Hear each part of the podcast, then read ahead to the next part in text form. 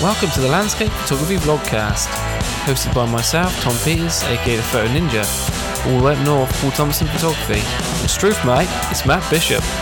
We cover all things photography and chat to some of the best photography minds in the business. Put your feet up, and kettle on, and let's jump straight into this week's vlogcast. Proudly sponsored by Kase Filters. Capture with confidence. Right, welcome to the podcast, everyone. How's everyone been? Had a good Christmas? Yeah, all good. Thanks, buddy. Merry Christmas, mate. Merry Still looking skinny, Matt. I'm still looking skinny. Yeah, man. Yeah. You couldn't have eaten enough. Oh, I, Not had a a horrible, I had a horrible Christmas, mate. Well, horrible Christmas. We were locked in indoors for Christmas, so yeah, Yeah. the kids were in quarantine with this bloody COVID, and uh, Hmm. yeah, did, didn't have time to go out and do all the shopping. That's for sure. Yeah, yeah, yeah. Not enough mince pies in that, by the look of it. No, no, not you can't get mince pies in Italy, mate. Just in case you didn't know, What? you know. That ain't a Christmas, No. man. Oh, I'd leave that place. can't It's get worth scotched in. eggs. Can't get scotched eggs either. I mean, it's ah, just. Ah, what's wrong Yeah. with them? They No don't have pies, gra- no they don't even have eggs. gravy on their meat for God's sake. I mean, what's wrong with you? Oh, God, ah. I hope you've got a good supply of gravy granules in the Oh, cupboard. they've got no idea what they're doing with food. The Italians, they're bloody hopeless. I tell you what. There's some sorts of there's some sort of jus today, I suppose, jus and, and all that, don't they? yeah. So we have today Adam Handley on the podcast. Welcome, Hmm. Adam. Thanks. How's it going? Great. yeah, Yeah, all good. no, thanks, it's all good. good. It's good to good to be here. Yeah. So, tell us about yourself, mate. Um, Who are you? Where you from? Why do you Name- photograph? People Uh, don't know you. Yeah. No, um, Adam from grew. I was actually born in England and moved to Wales when I was like eight and eight or nine. Um, grew up there, uh, basically South Wales, just um, just over the Severn Bridge on the in the Wye Valley there. Nice place, kind of yeah, grew up there. Um, played rugby for played rugby for the town and got all into the sports there when I was younger. And then yeah, just kind of as I grew up there, I suppose. I just got into school and was out, always enjoyed out going out hiking and everything, and ended up being something that I just would do on the weekends quite a bit, just to go out after school and hang out and hang out with the mates. We'd go for hikes up in the beacons a bit and stuff like that, and then yeah, I just kind of took took it more of a creative route at school, um, and took photography, which was great at um, kind of AS and A level kind of thing, which was great. Um, got to use the dark room and really enjoyed that kind of process of things, which was great. kind of getting my hands, you know, when you, sorry, when you're doing the, uh, really enjoyed just processing the films and getting that kind of seeing that kind of analog to something right that I could see in front of my face was a real cool experience. Um, had a pretty good uh, photography teacher there called Dr. Fredericks with big uh, goofy teeth. Don't know if he ever will listen to this, but he was he was a pretty pretty good pretty good lad. You know, you could you could take the best picture you thought you'd ever taken, and you'd take it to you, and you it was like like I said, Dr. Fredericks, who was a real master of it, but he would get out this like eye uh, magnifier. And he would Yeah. like get get your print out after you'd spent hours, you know, sweating your hands in a bag, developing the film, getting it just right, and then he would be like, "It's not sharp," and you just and you just be like, "Oh, oh," you know, you just go, "All right, fair enough." And that was analog days. what's that, mate? And that was analog days. Exactly, yeah. So that was just back in. I had the oh, um, used my my dad's old Olympus um, OM10. What was it? Oh, Okay. yeah, OM10, one of the old school ones there. um, yeah, like, and that's basically was I always enjoyed kind of um, create kind of creative stuff. I enjoyed doing uh, working with my hands and D and T and drawing, technical drawing and stuff. And then um, photography was just kind of like, oh well, I was doing a few other courses that were what I wanted to do at uni and stuff. And then photography, I was like, well, I'll give it a, give it a whirl. And then after having the uh, having the Olympus camera, my stepdad was like, "Oh, you should you should buy this new Canon or a, an older Canon from one of my pals, and it had came with a. I bought it off him second hand, and it was God, I can't even remember the name of the Canon now. It's an old. It was auto autofocus, but still film. Um, Mm-hmm. Right. and it was it was great. At that point, I was just like, this is this is the next step because it kind of felt I had autofocus and I Yeah. could had a better selection of lenses. Before with the Olympus, just had a 50 mil, one of those 50. It wasn't. I Don't think it was even very fast to be honest, but had a had one of those, and then yeah, I had like the Canon came with a 28, 28 to 70, and then I had this uh, the old push pull Canon 70 to 200 f4. Um, and I just yeah, after that, I just that's what I used for my A levels and stuff, and then Yeah. did all right, um, but it was more kind of focused on portraiture inside the studio and stuff. But I always just tried as much as I could to get out with the camera and take pictures of the home kind of of the Wye Valley, but didn't really had no idea what I was doing really. You know, when you look back, you go, Yeah. "What the hell was that?" So how many years ago are we talking now, Adam? Well, I'm 35 now, um, so it was a good. God, but yeah, it's a long time ago now. It's like fifth, a good 20 years ago.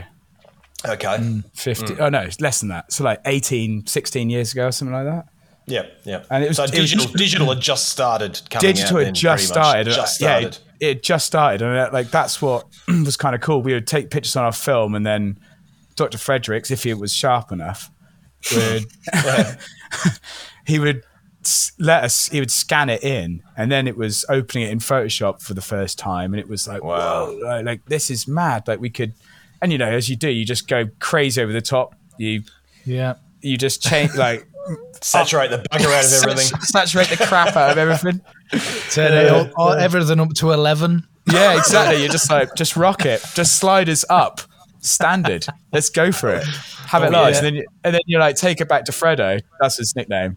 We used to play some good games with him in the dark room. I just tell you about he's like we used to have this game uh, called Peg Fredo and in the dark room he would go he would go in there and he would like tell us he'd be like oh here you are. And like you could almost see his teeth glowing in the red light you know it's just like standing out there. It's just like and you had to get a peg from where it was on the on the line and you had to peg it on his back of his blazer or like any, cl- anywhere more forward than hip you got more points so it was wasn't a it wasn't a JPEG, was it?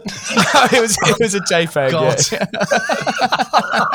Sorry, guys. He can't help himself. How he's heard that joke. It's going to be everything. no he's proud of that one uh, Uh, uh, no, sorry. You, you're gonna have to excuse me tonight. I've come off a night shift. I haven't it's slept fine, in mate. 32 hours, and I'm half drunk. So It, it's fine, mate. It's all good. no, we to have this game. So you had this game Peg Fredo, which is pretty fun.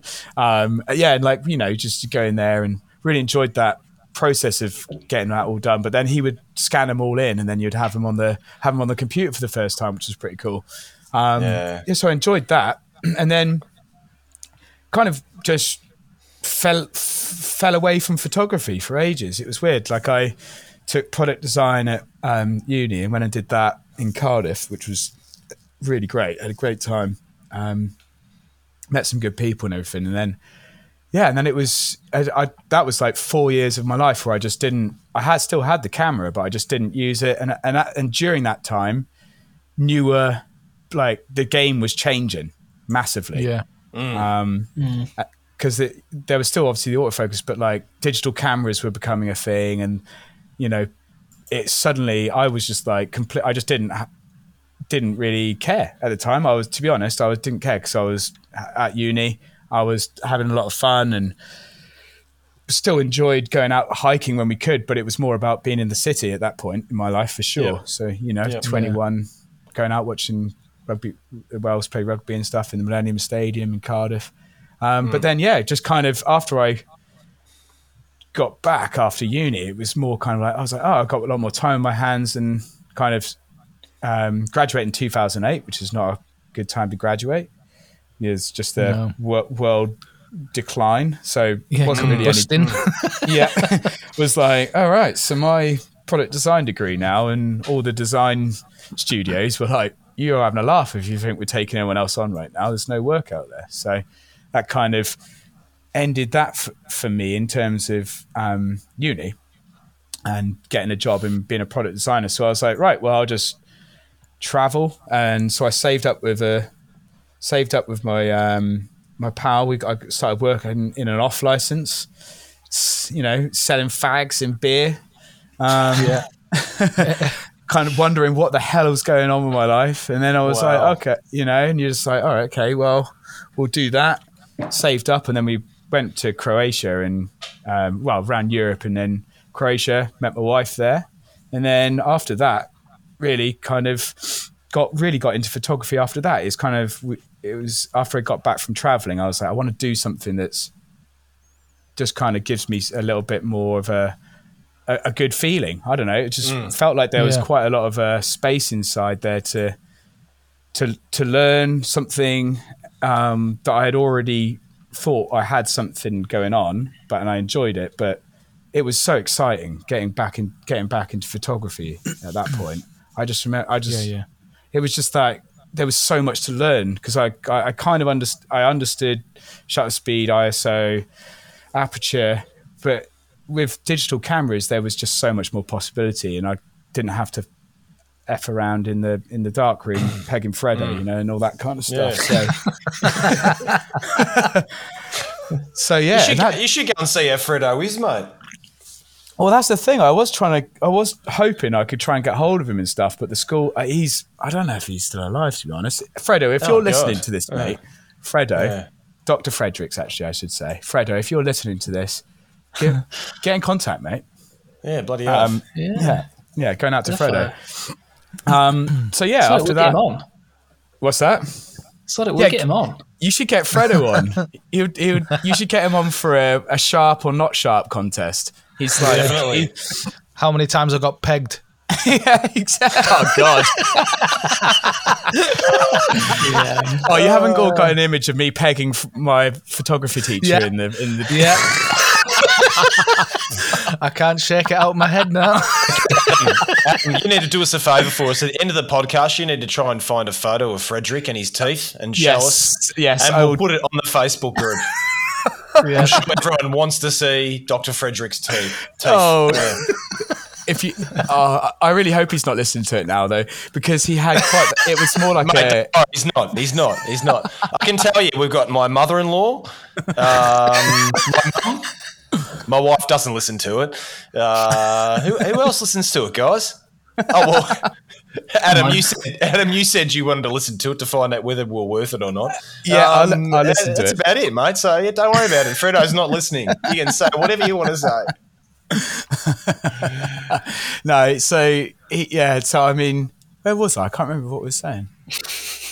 Shit, this happens to me quite Somewhere often. around. Peg and Fredo. That's where Yeah, we were. that's- somewhere. Bring Fredo. See, so you've gone through this journey, Adam. Uh, uh, you, you you were saying you had that break, and I- and I think we've Yeah. all, you know, anyone who's photographed for you know quite a few years have have had that big break, and it's good to have it because you're not in the right mindset at that stage of your life. You got your testosterone jumping all over the place, and you're Exactly. thinking about something Yeah. else that's more important in that period. Yes, And now, okay, you're, you're 35. 35 years old.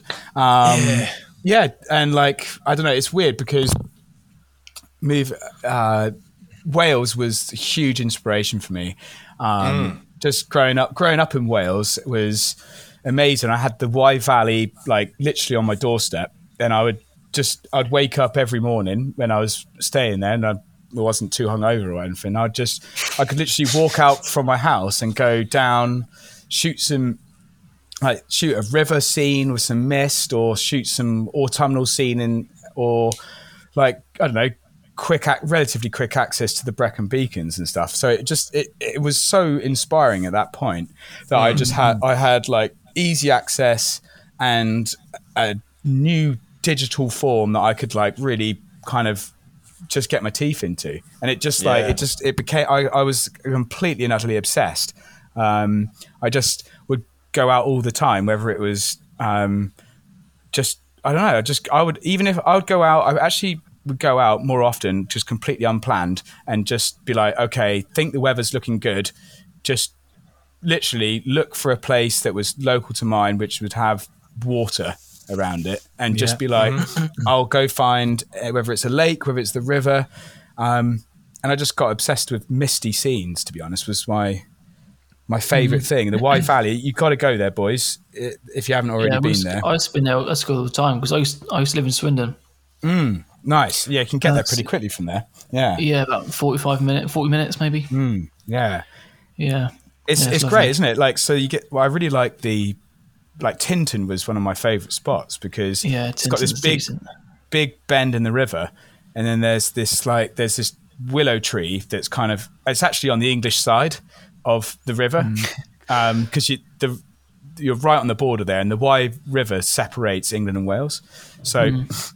and like it, the Wye Valley was just so inspiring because there was just trees there that with the you know in a frosty morning where the the mist would like be burning off it and you'd have this tree and then like some kind of structure in the background or something like that and then the kind of higher hills of the valley around you and it was just such a kind of um it just it, photography on the right day in that place you, is just really easy.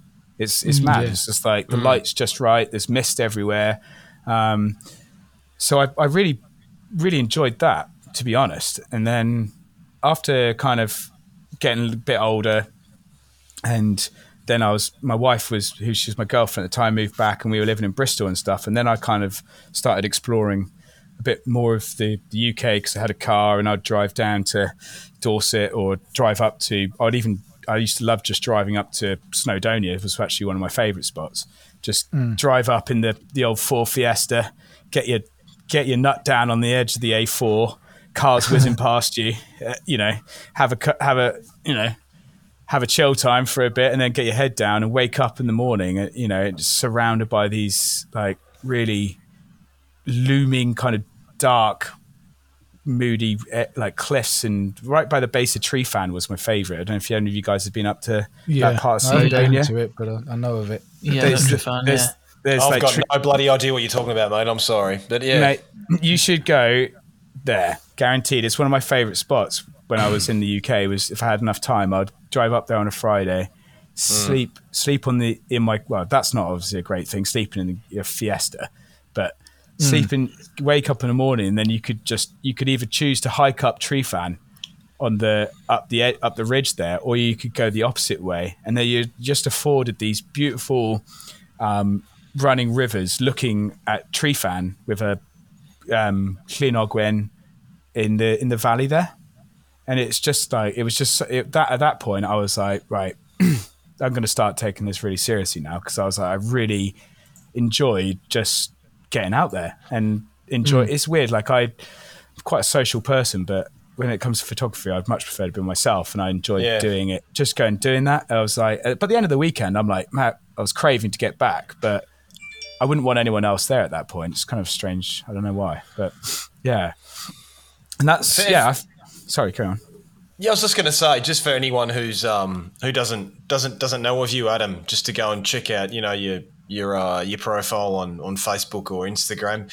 Um, you, you can- you can see what Adam's talking about here. If you if you have a look on his Instagram account, for example, there's a lot of these images. You've got a lot of a lot of misty shots, don't you? You can see that it's something you really like to capture, isn't it? Fog and mist. yeah, Um, kind of obsessed with it. yeah, yeah.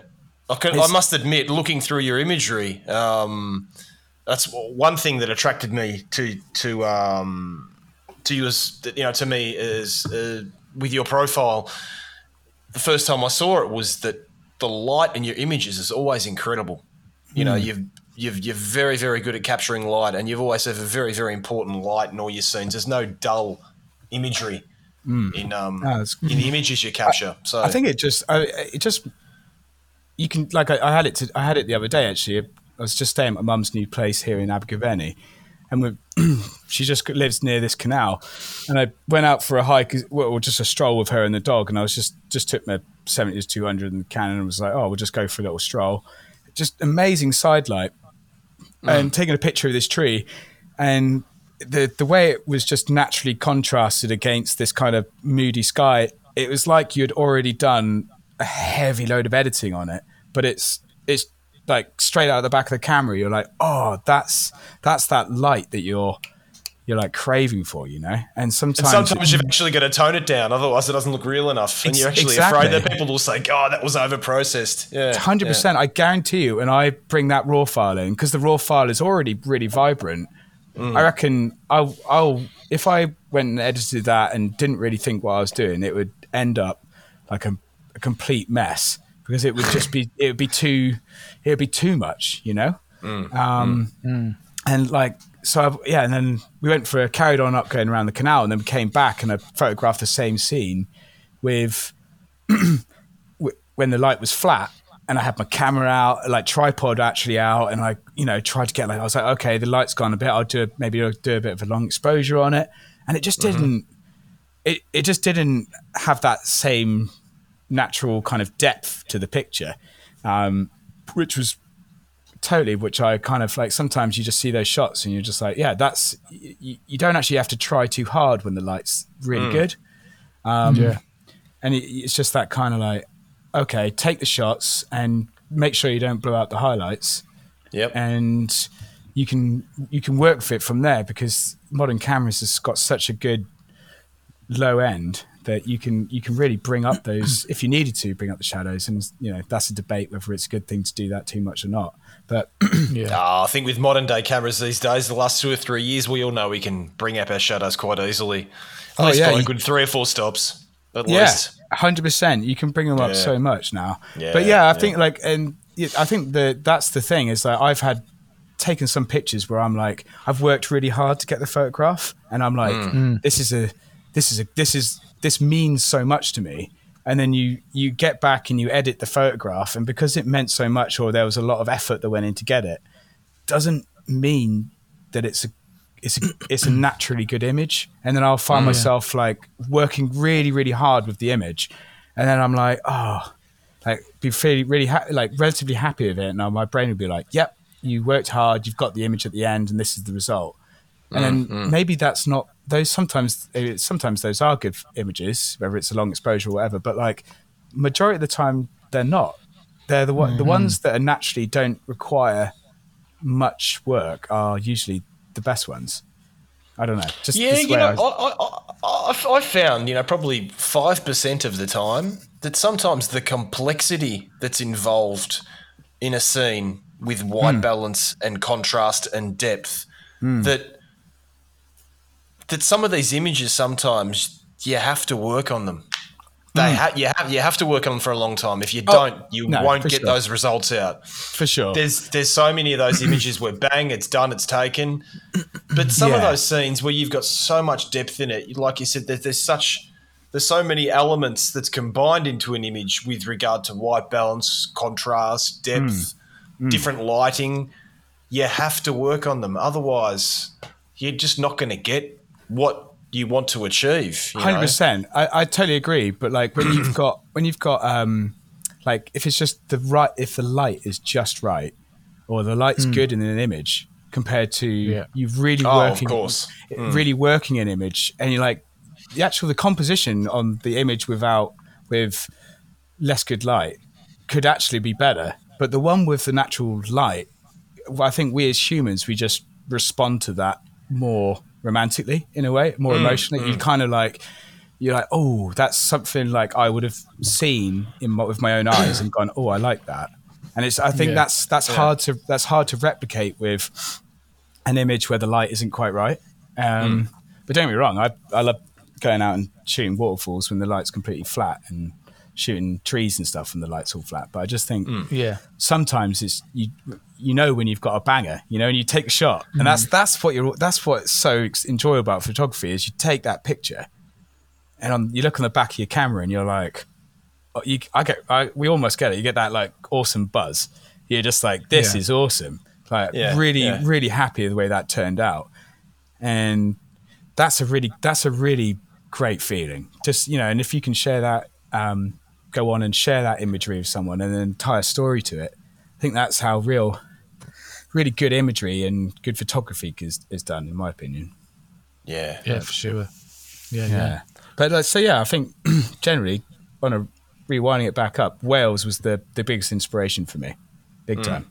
It was the place where I was suddenly realised that there was mountains, there was valleys, there was trees, there was you know water, crazy, w- awesome waterfalls, beautiful waterfalls there, and you know, and the Brecon Beacons and everything.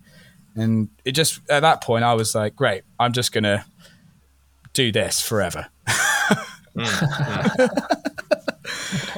yeah, no, it's it's really good. Such And a you know- feeling. What's that? I was to say, it's such a good feeling, isn't it, when you know you've done it, you know you've got the shot. Oh, Nothing else like it, is there? you, you get that feeling. You know, you're totally right, man. Where you you get the shot, and then you may even get even more better shots that day. But when you know you've got that one shot in your bag, you can just every all the pressure of your shoot is just melts away after that. Mm. It's just Yeah. like, and you can, just, and then you're like, oh, you start seeing more, and you. You, you start thinking, oh well, that worked out really well. Why don't I could bring this into this next scene? Or you start, you just relax a lot, and I think that's mm. that's that's that kind of moment, and I think that's why it's important to go out a lot because if you don't Yeah. go out a lot, you you feel like you've got so much pressure to get Pressure. a banger. Yeah, Yeah. you stress Yeah. yourself out with it, and then Good yeah, point. you're getting nothing. Yeah, You yeah. do. You have these huge expectations that you need to go out and you need to you need to actually produce content Yeah, that day you're out there. Yeah, and, and- if you don't, yeah, you're not you're not creative at that in that uh, under that pressure. no, you're you? not. Your brain's not loosen. Your brain's not loose.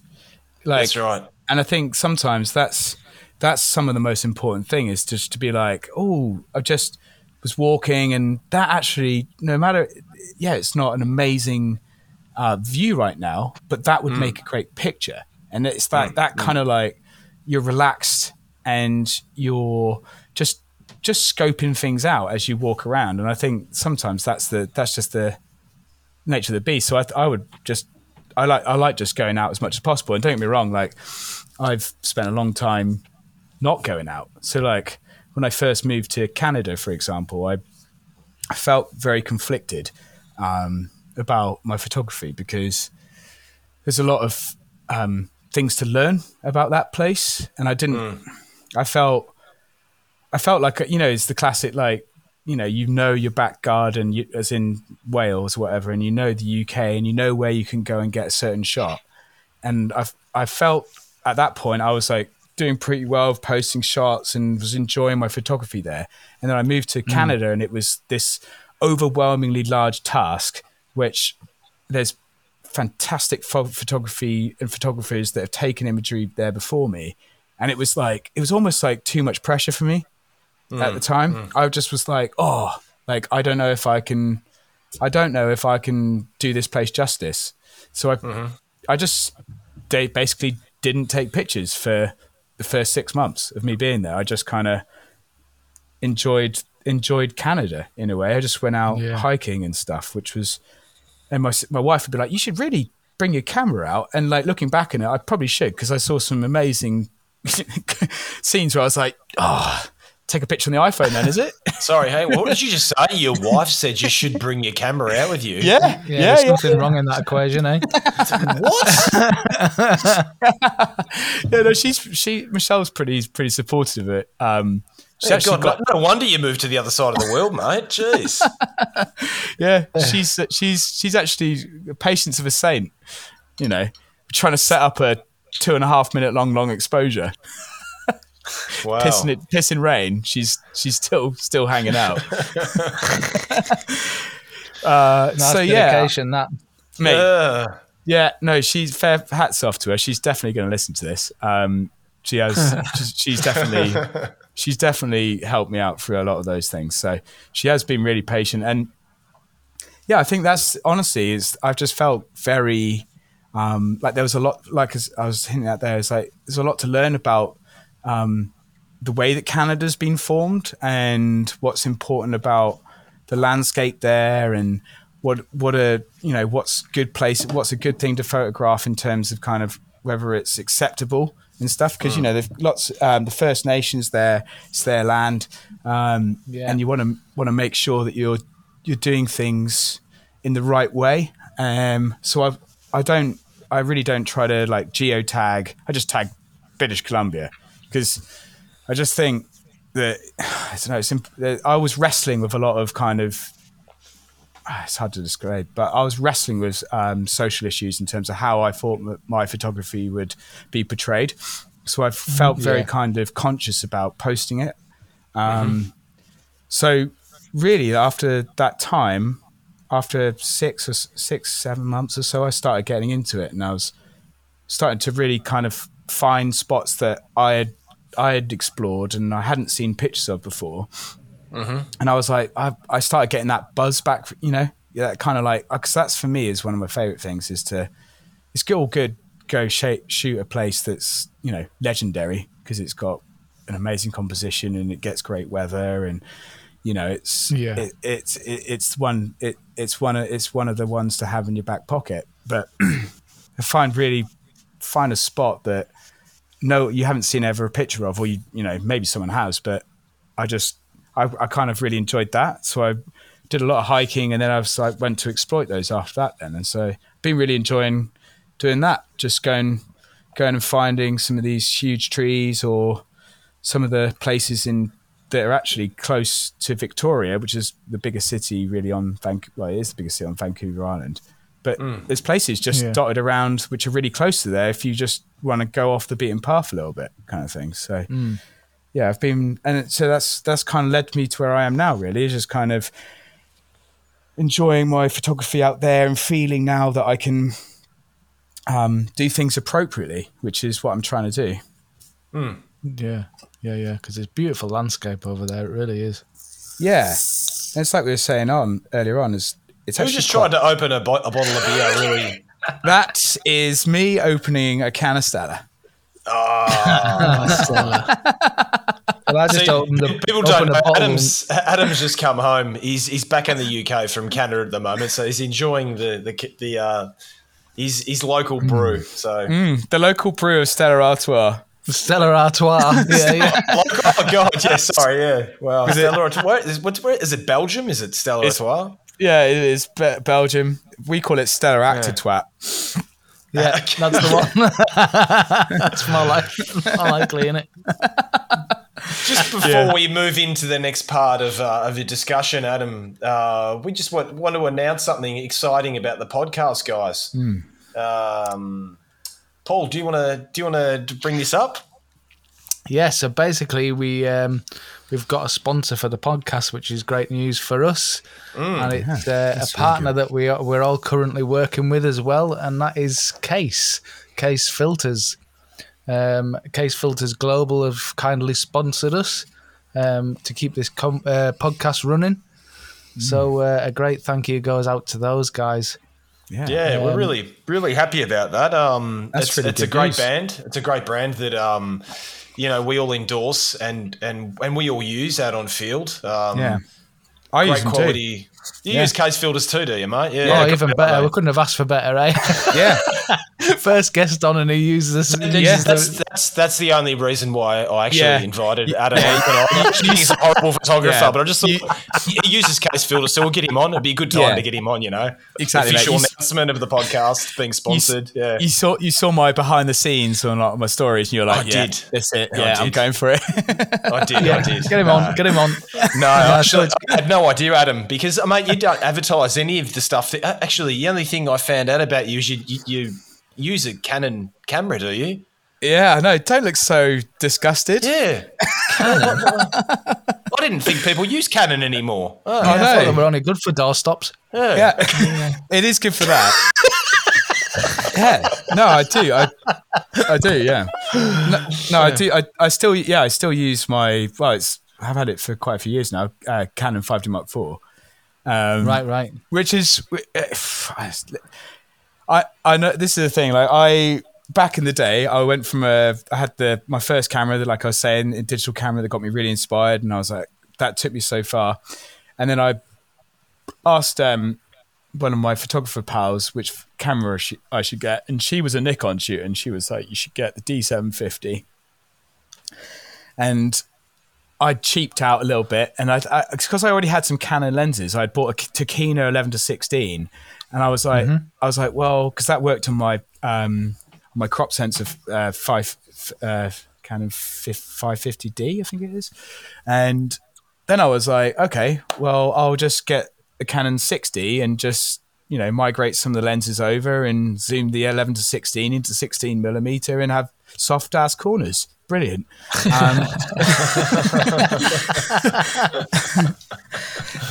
so I ended up, yeah, I ended up shooting Canon, and I'm kind of on the fence now. It's it, it's it's just a I, I don't know. It, it's it's a good camera. I, I like the way it, I like the way it feels. It's a bit heavy, um, but yeah, Heavy's good.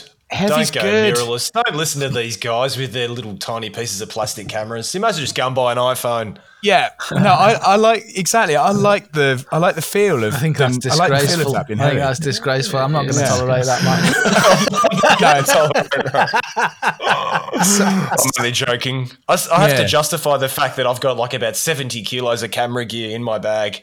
yeah, it's brutal, man. Like honestly, I did ha, get, having taken the extra weight is hard. So I hiked the with the wife. Um, we went and a couple of our really good friends from Vancouver Island. We we luckily enough got tickets to go do the West Coast Trail last summer. Oh yeah, yeah, yeah. So it's it's pretty world renowned hike, and you uh, what is it? I don't know. It's like eighty five, almost ninety kilometers up the coast of the um, west coast of, East, of Vancouver Island, from starting at Port Renfrew all the way up to Pachena Yeah. Bay, and man, carrying all my hiking stuff, camping gear, food, and my Canon 5D, and my my 16 to 35, my 70 to 200, and my 40 40 mil um, pancake, which is weighs nothing, but anyway, but like still, that was that was a lot, and like I ended up with like it's a 49, 48, maybe 48 pound backpack, and. I remember saying before I just couldn't afford a new camera, so I was like, I was like, yeah, this is going to be brutal. Everyone's like, just buy a new camera, and these days it's it's not just you can't just buy a new camera, can you? No, No, you can't. You got to change. so- you got to change like- everything. it's Exactly. like a And massive investment. it's a huge investment. It. I'm sure you lads are the same as me. It's like I'm going to research that for four months before I buy it. I'm going to read. I'm going to read every single Google review. I'm going to read every, watch every YouTube video on it, and then I'll because it's dropping four grand, at least. And then know. you'll watch watch the every YouTube video Yeah. for the next four months after buying it to make yeah, sure you made the make right sure you make sure make sure you That's didn't right. just make sure you didn't just ruin yourself. Yeah, Yeah. I know. So I mean, I would I would really like to. Um, I would I would like to migrate. I just want something smaller, um, but full frame. And I like the Hmm. idea of the new that new Nikon's because they've got some smaller lenses which are really nice. And don't get me wrong, I think the new Canon yeah, they got the F4 lenses. yeah. I'm Mm, all about the F4 lenses, lads. And, you know, like I, my 70 to Yeah, 200 is the, the 70 to 200 F4, the 16 to 35 is the F4L. Um, and then I just shoot that 40 mil 2.8, which is great. And that's what I've had because I didn't take any of my lenses over with me, really. I have loads more lenses in my bag with like the Sigma 50 1.4, but it's so heavy. And like, even just any of the fast glass, I was just like, nah. Nah. Just I, I'm going to take this the light gear to Canada, and really, I haven't, I haven't honestly, I haven't needed any other lenses. 16 to 35, a 40 mil, like gives you some depth with the 2.8, and then the 70 to 200 f4. Like maybe I could chuck in a teleconverter in there, but don't know. Like honestly, don't know if I need any much. I would like to change though, and because the Canon is beaten up, I've dropped it. I've yeah, I've scratched the crap out of it. Um, the weather sealing's starting to go on it. Um, That's primary. Weather because we- sealing, what's that? Yeah. Do you boys you boys know about that? Is it? Not having Sony, mate. No, Surely it's Yeah, all right now school, though. isn't it? Yeah. Sony's Yeah. don't tend to have much in the way of weatherproofing, but it's, No. it handles it fine. The early Yeah, models, yeah. I think I heard that the early models were pretty pretty bad. Yeah, But yeah, I pretty think that- I dodgy. think- yeah, I- I think the- early ones were. I think the new ones are pretty bang on, aren't they? Yeah, I've Right. got my R4 soaking. Yeah. It's been fine. Yeah. Yeah, Yeah. complete. Com- no, no worries with that. Yeah, I Yeah, ain't had any trouble with mine, no.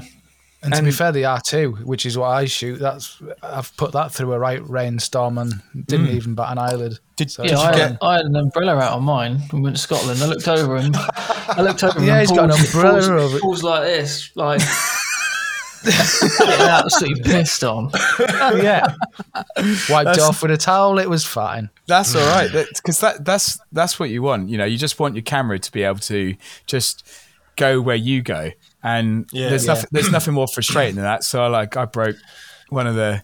I've broken a lot of cameras. Um, I broke my Canon 60 on my on my honeymoon. You know, should be enjoying a nice chill time with the wife, watching the sunset in Antigua. No, Nope. Nope. 60 down there trying to get you know sunset with a long exposure wave scene In the sand. in the sand, and it's uh, just wave. A big wave came up and like out of nowhere off these rocks, and just completely soaked the sixty. And you're like, I was like, it's it's gonna be okay. And then it's like, nah, it's like you just you know, as soon as you get that salt water in there and any of you know that lower weather sealing, it's just it's brutal. Yeah. I mean, salt water is Yeah. kind of the. Yeah, these days, if you're an outdoor photographer, you got to have outdoor gear, don't you?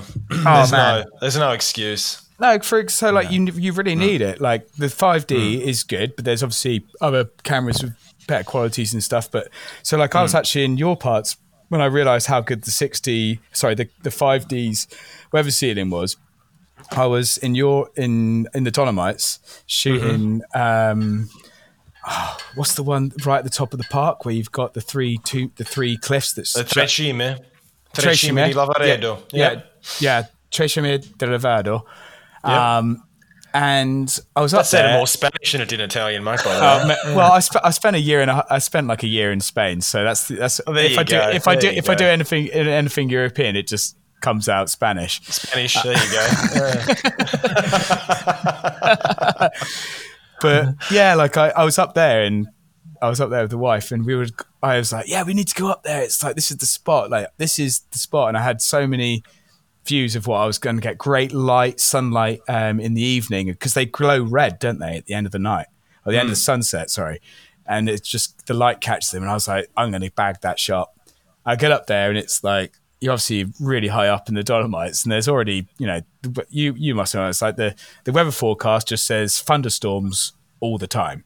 yeah, it does. Yeah, It that just- height, and that height, there always is. Yeah. Every every day at that height, it just says thunderstorms. So you're like, well, if mm. we if it, if we go by the weather, we're never going to go out.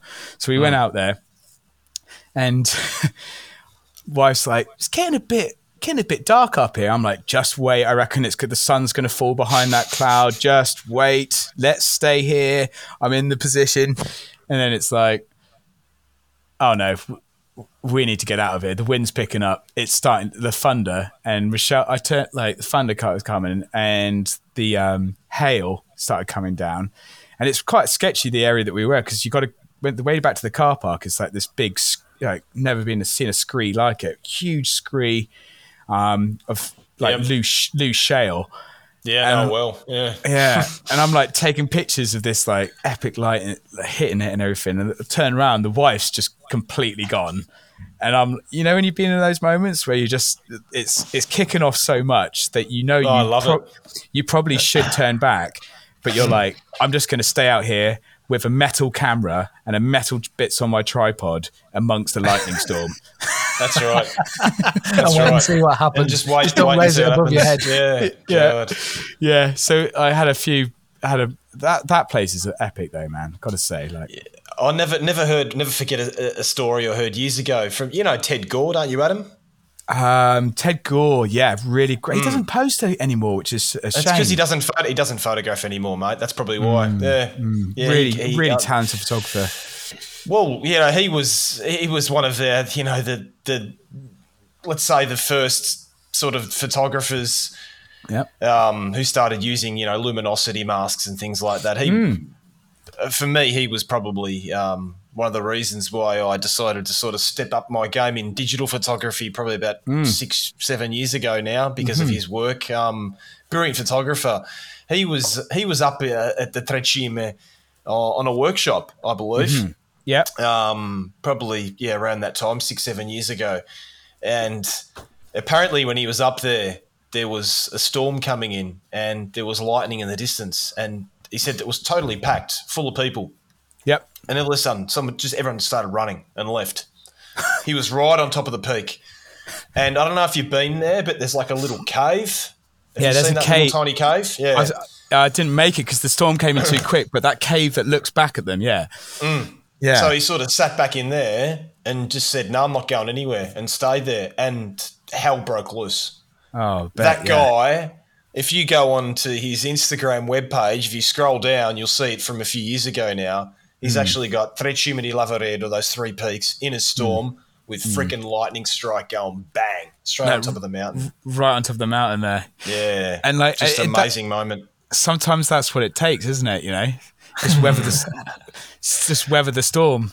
Just don't Yeah. get don't get too scared, and just say, you know what, stuff it. I'm just going to stay it out. on. Yeah, Yeah, Yeah, that's right. that- that's that's what I've been. Str- I was initially struggling with here in Canada, is the the sketch of the the wildlife. Yeah, yeah. I know exactly what you, You know mean. what you mean? You know, you know what I mean mean. Yeah. You, you hear a cracking branch behind you. Oh, and you're yeah, you about to just- shit yourself. Well, because Oh, really? yeah, because you know, there. My wife's from Vancouver Island, so she's she's kind of woken up here. Woken up. She's she's been brought up here, so you kind of get used to it, I suppose. With this, like, oh yeah, there's bears and there's cougars hmm. around, but whatever, it's Yeah. fine. And coming from the UK, where you know. A, a fox, is, a fox is like the worst thing. Actually, you wouldn't, you wouldn't want to ca- you wouldn't want to corner a badger, but like you know, yeah, if you don't corner a badger, you're actually okay. Um, yeah. Cornering a bear is a slightly different thing. Yeah, it certainly is. Yeah. Oh mate, and that kind of that was for me a big thing was getting over that sketch. Um, so Yeah, because it because because it's a real sketch, but you know the on the island there's only black bears here supposedly. yeah. Supposedly, I So still do you find yourself wander, walking around saying, "Hey bear, hey bear"? I, I do, I do, yeah. I, That's what I did. I, and yeah, so to kind of like counteract that, because I wanted to be able to, like I did in Wales, just be like, stuff it. I'm just going to hike for ages or whatever. I'm going to get up at it when it, and start hiking when it's dark. I'm terrible in the dark anyway. Even Wales, I would be like thinking thinking someone's going to get me or something. You know, just sketching out. Someone's gonna get me. Yeah.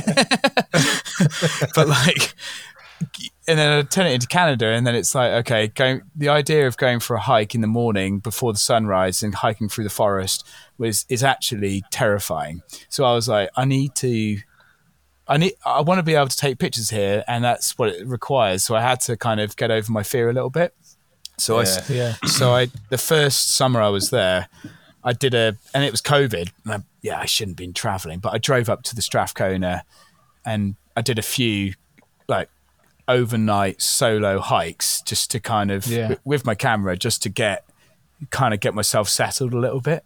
And you know you, you read the signs and it's like oh there's a bear in the area or you're in cougar country and you're like yeah don't worry I've read read everything. I know exactly how to act when I see a bear or a cougar. And then you when you do see a bear it's it's hell of a lot different than what you expect it to be like like so I, when I was out in the Strathcona, I hiked all the way up to um, this place called Cream Lake, which is beautiful views, like um, this uh, glacier-fed um, lake. So it's like oh, bright turquoise lake, and at that point, I realised how big Vancouver Island was. So I kind of got to the crest of a crest of kind of a mountain as I'm looking down to the valley where there's Cream Lake, and I looked all the way south to my right hand side, and it just peaks after peaks after peaks with snow-capped mountains.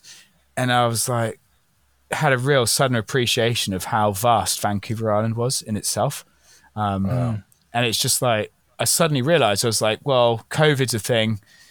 Maybe i don't need to actually go off to banff to find these iconic shots of you know all the lakes there and everything which i probably will do eventually but i suddenly was had that real moment of ah mad inspired now to explore this place and see there's loads of more potential out there that hasn't been dug into. Um, but it was it was those it was that hike where I actually saw a bear and I was like it was I'd stayed at Cream Lake trying to wait for some late late late night light and it didn't work and I was like okay I'll bounce back down to my campsite which I had hiked you know hiked is about that point it's a the campsite's about a thousand meters up and I was like oh hike back down and you're on your own, were you at this at this stage? Were you? Yeah, Or- yeah, completely on my own. Like the the sun's starting to set. Most of the high day hikers had all gone back, and I was just waiting for the light, and then it didn't happen. So you know that moment when you're like, okay, fine, giving up on Did you have like a bayonet attached onto your tripod when you're walking through the? I'm basically carrying my tripod with its uh, fully cranked down, tight uh, ball head, so I'm ready to ready to smack something with my tripod head. Uh, it's- it is What, scary. what tripod have you got, mate? It's a one of those um, Siriu, Siriu? Sirui, Yes, sorry. yeah. So I knew you were going to correct me because I heard you talking about these ones on the podcast before. I can never say it right. how, how do you say it? If they're gonna spell it that way, it's their fault, isn't it? Really? it is. I always. Is it not Siriu? It's Syria. it's Surrey. Yeah, Surrey. the Chinese. It's a Chinese. I forget what word it is in Chinese, Yeah. but yeah, Surrey. Yeah. Yeah, I don't typically like. Usually, I would.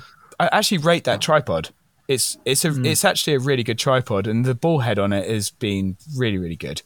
Um, it's light. It's there's probably better tripods, but I didn't want to. I, I was kind of skimping and saving at that point. That's never good with a tripod, but that was seemed like I got a really good quality tripod with good carbon fiber and a, a good ball head for the price. So I was like, you know what, I'll go for it. Um, one of the guys on Instagram actually recommended it to me. Um, ha- Hans Gu- Guraculos. Oh yeah, yeah. Hans. Lo- yeah, yeah. I love know who you Hans. mean. His work is amazing, and I was just like, we've Yeah. been following for each other for a long time. And he, I asked him, I was like, what, what are you using? And he's like, that was what I've bought. And I was like, well, sweet. Um, if you're using it, then I'm down. Okay. Yeah. So I, I got D- into. d- the- d- does, does he actually test it on a bear though? No, he doesn't test it on a bear. No, he doesn't test it on bears. No. No, he, no. So that maybe I should have maybe I should have asked him or I'll ask, ask the Canadian whoever is this be- is this like good enough to knock a bear out? See, I think you could you could only you could only use a Gitzo tripod at the end of the day, wouldn't you? To Yeah. knock out a bear. No. you need that. Yeah.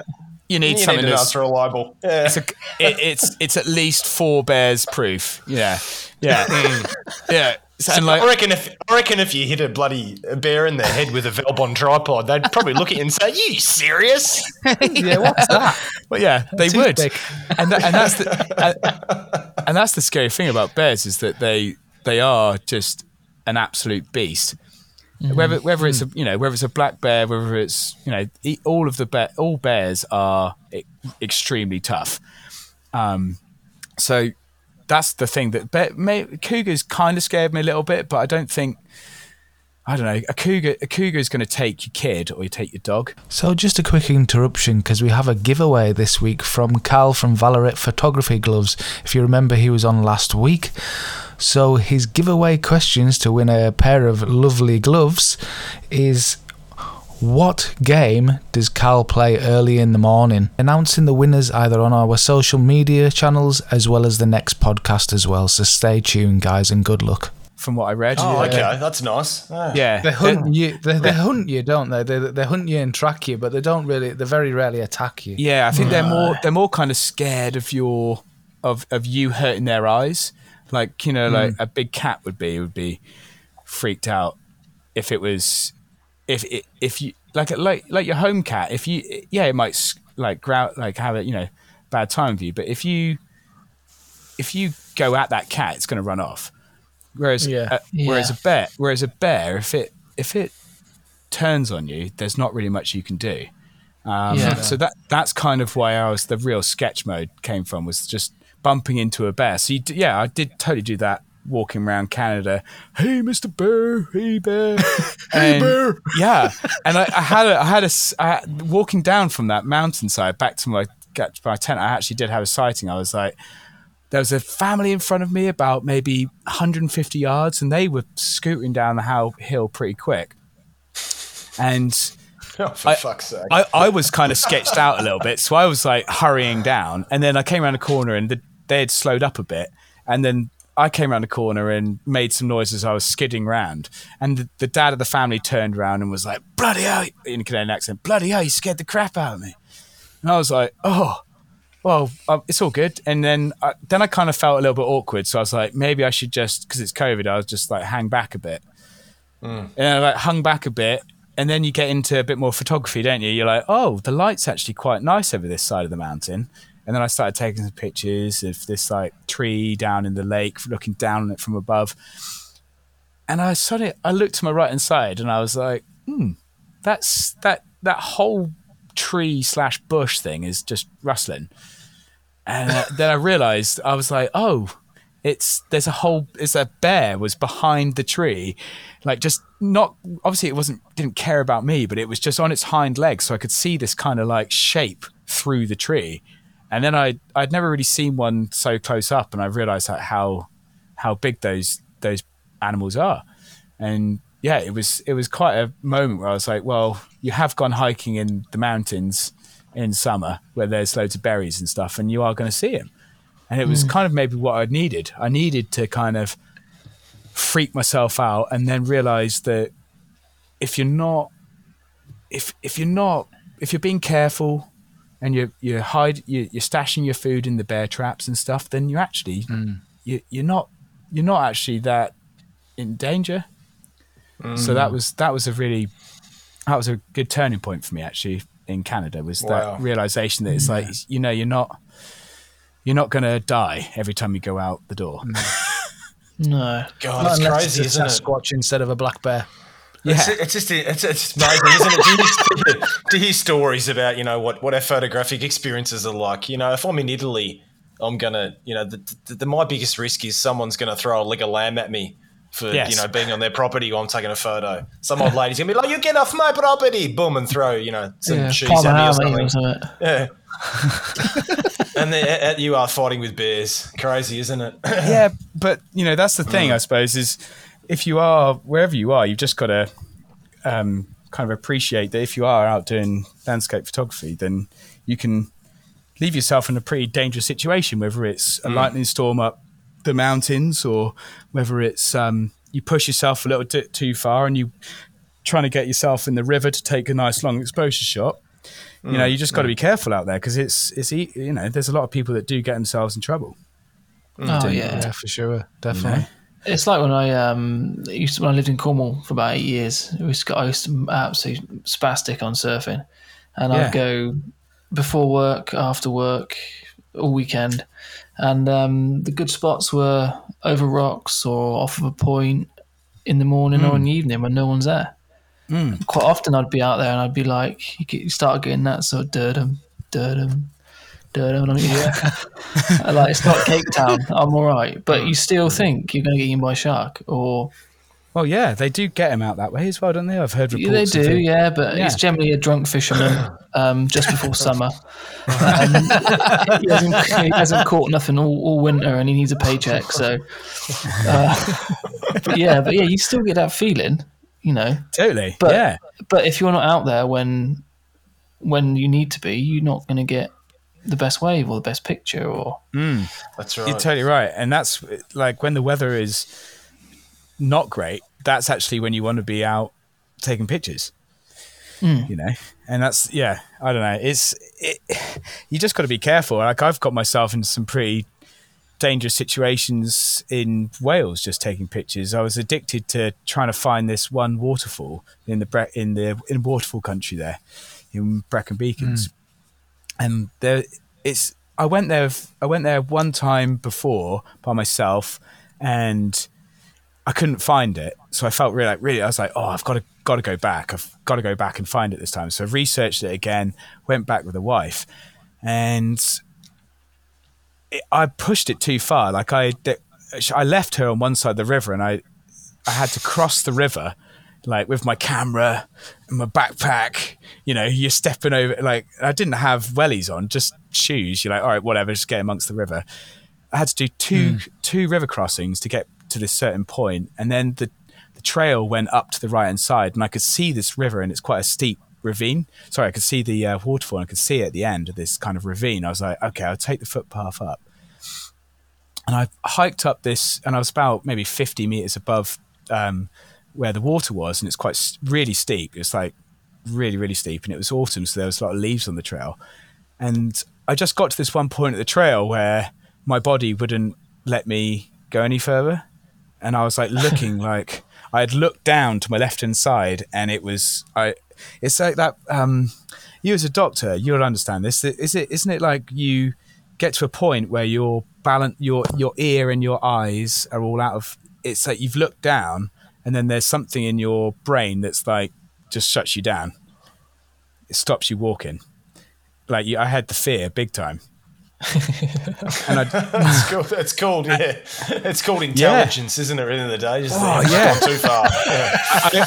and I, I was There's I no was- science behind it. You just stuffed up big time, mate. big time. And, and, and I was like, my, one, I had one foot in front of the other, and I was like, if I, I knew if I took one more step, I would just slip out on these like really wet. Um, that, like the path, for example, wasn't a proper path. It was kind of an old path that had sloughed away, so there was a bit of a landslide and everything. So that, and I just was stuck there for.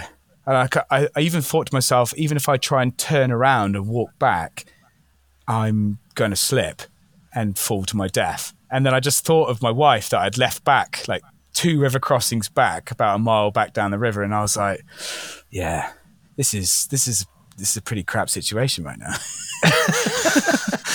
and I, I literally was I, I was frozen trying to work out how I'm going to get out of this situation because there wasn't any like trees around me to hold on to. I was just realized that I'd gone to the end of what I think my feet could help like keep me up. So I turned mm. round. I, eventually, I was like, I'm just gonna walk instead of turning round either way. I'm just gonna step back, like put myself fully in reverse. And I just, as soon as I got back after those that one te- about ten feet, just sat down and was like, it's just not worth it. Sometimes, you know, like photography is great, and the chasing it's great, but like sometimes you can really, really go a bit too far because of your passion to get that shot. Yeah. yeah. You know, Passion Definitely. overtakes the love for your Yeah. wife. Yeah, exactly. Exactly. Yeah. What you were thinking about is how savage your missus is going to be when that car Yeah. way back. Yeah. meanwhile, meanwhile, your wife's on the other side of the river patting a fox. Yeah. Yeah, she's having, having a great having a great time. Yeah, just just the chase the chase of the long exposures. You just get addicted to it, uh, man.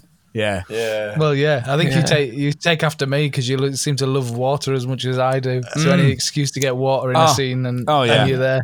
yeah. Water, waterfalls are so dangerous because obviously with waterfalls, you, would you get slippery rocks? I don't Oh. know how many times you guys have fallen over. Oh, mate, it's Oh, me- and, it's and the funny thing is, one of the funny thing is when you fall over in a waterfall or on a slippery rocks close to a waterfall, what do you do? You fall flat on your back, but you got your camera up in the air. It's Yeah. oh yeah, that last ditched like, Like, ho- you- last ditch. Hold your camera up. Isn't that you- not that sick? That, that sick. I mean, when you think about it, a photographer's natural instinct, it's actually embedded into our head. First thing, save the camera. Save the camera. Like, I don't care if I'm going to be paralyzed for life, but as long as I don't break my camera, and you stick it Yeah. up in the air, it's like the Yeah. first instinct. It's It is. sickening, isn't it? Yeah. It is. It's terrible. You're just like, it is exactly that. You're like, oh, your legs are gone, and Yeah, just hold your camera up. Doesn't matter about you clipping your head on a jagged rock in in the in the Brecon Beacons, and no one's around. It's uh. fine. Your camera's dry. That's right. it's like I'm looking. I'm looking at a picture of uh, Englishman River Falls now mm. on Instagram, and that's mm. a prime example. If you Oh, take it- wrong one wrong move, Oh. you plummet into an abyss of darkness that you don't even see the bottom of. Oh, that that bit is sketchy as well because it's totally It sucks is. you in through that deep ravine there, and there's Yeah, a water. it There's a waterfall at the end, so like it's all waterfall. and It's hard to describe, but it's all waterfalls from that view. It's all waterfalls with a river flowing down, uh, like Yeah. a, a like a re- Dixie steep ravine that's about maybe a meter wide, and when it Yeah. rains really hard, there's so much water getting sucked down Oh, sounds awesome. it's amazing. It's a really cool spot, but it's like Yeah. it's, it's You just definitely literally- dangerous. You just Yeah. can't see the bottom. You just No. there's a certain point of it, it just disappears and it just goes black. Oh. So can- Totally, yeah. And I mean, this is the thing. Like, there's you got dangerous spots like that, but there's there's dangerous spots all over, like all over the UK as well. Like, you know, Yeah, for it- sure. it's people get sucked. It, I think that I saw a really good account where it was like photographer, uh, people taking pictures of photographers that have gone to the extra length to get the shot, and it, it's absolutely hilarious seeing the you know the positions that photographers have gone in, put themselves in to get that shot, and you're like, how are you getting out of there, mate? What are you doing? yeah, exactly. Mm, mm. So yeah, no, it's I I I I've really it's, it's like fine balance between pushing it a little bit too far, and then you've gone way too far, and now you now you you're in the middle of nowhere and you haven't you know, it's just it, it's just a good idea to research everything about the place as much as you can before you go there For sure, definitely. and check the weather because like one of the cra- one of the wildest places I've actually been in the bad weather was down on the um down on the British coast there down in um yeah down on the, it was not the sat it's like North Dorset down there the Oh yeah. That. It's just the the way that the waves came in you get swept out like I've never been to Iceland or anything so I haven't really got anything to kind of liken that to but some of the when you're down in those parts of the UK you get some pretty dangerous places to go shoot man Yeah, definitely. Definitely. yeah So what actually took you to Vancouver Island? Mm, What actually um, took you there? um, my wife. We, we we lived we lived here in the UK for quite a bit. Actually, she lived here for three or four years, and I'd I'd lived already in Canada for a year.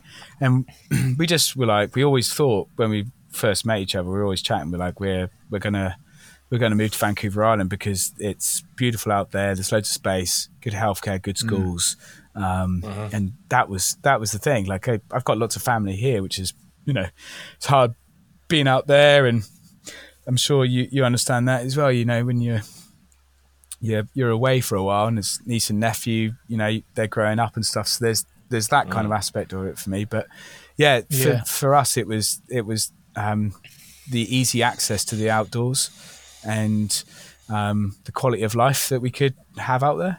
And Right. me me being into photography, I was like, yes, I want to move to Canada. Yeah. So that's why I live in Italy because the wine's cheap. the wine's the ones che- the wine's cheap. Yeah. You can get a bottle of wine for, you know, three quid. You can get yourself a bottle of wine that'll cost 20 anywhere else. So I'm happy every day. I just get stuck into the wine. No, just yeah, yeah. No, it's uh, Nah. like it's it, it's good. To, it is good, I think, in some way to live in a you. I mean, you live in a for, completely foreign country where they don't speak English at all, and Yeah. I mean that comes with its own challenge. Um, do you They do you speak Australian though. They speak Oh, Australian, yeah, yeah. yeah, they speak Australian, no. Yeah, yeah. No, but it's definitely, yeah, definitely going from Canada to the to the UK. You do have your your challenges with, um, you know, um, being far away from home, but culturally, it's not that different. I mean, uh, that's Yeah. one thing I found. I mean, I moved from Australia to the UK when I was quite young. I was about 22 at the time when that happened. Yeah. And for me, there was no big difference. The only difference is when I went to the UK, people didn't talk to you.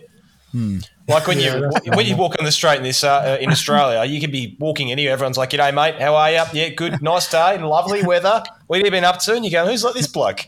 What's he want to know what I'm up to?" And then you go over to the UK, and everyone ignores you, and you're like, "Okay, well, that's the difference Yep. over here." But yeah, yeah, They totally yeah, do. over here, every, everything's different. The only the only similar thing between you know Australia and Italy is they've got television. That's about it. um, everything else was completely different, especially when I moved over here because we didn't even really. Internet was only just starting out, so there wasn't much mm. access to technology, and you know mm. everything was Italian non-stop.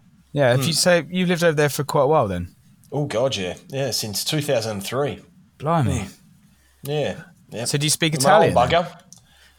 Apparently, people answer me back, and I kind of understand what they say. And I, I do, I do work in a hospital, and I must be doing something right because all the children are still alive. So Something good. He just he just swears a lot, and they get the hang of that pretty Yeah, pretty, yeah. pretty well. Yeah, definitely. That's the only thing I, just- understood when I moved to Cornwall was the swearing. Yeah, you That's just you, understand a whole different level of swearing when you move to Cornwall, don't you? Yeah, you, you must have heard of Jethro, you know, Jeffrey. the comedian. Um, You've not heard of him. Nah. He talks like you know. You've seen. Have you seen Hot Fuzz? Yes. Okay. Yeah, Yeah. you know the I old dude with all the guns that just makes noises. Yeah, I know. Yeah, Yeah, that's yeah. what they. That's how they talk. Yeah. yeah. Well, it's- yeah. Man, like how's it's, it's that? How is it? How do they talk? Go on, do us do an impersonation for us. Yeah. Tom. I want to hear it, mate. come on, Tom, I want to hear it. I can't. I can't. I can't say. It's just all noises. It's all noises and slang and you know like Celtic.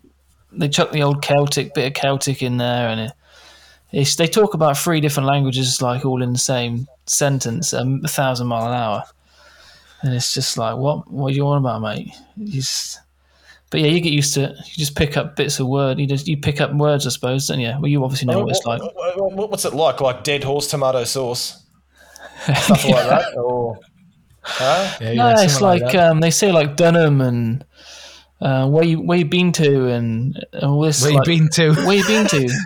And, It sounds like um, Welsh. It yeah, sounds like Yeah, they everything ends up in like Dunham. Oh, where you been to Dunham? And I'm like, what?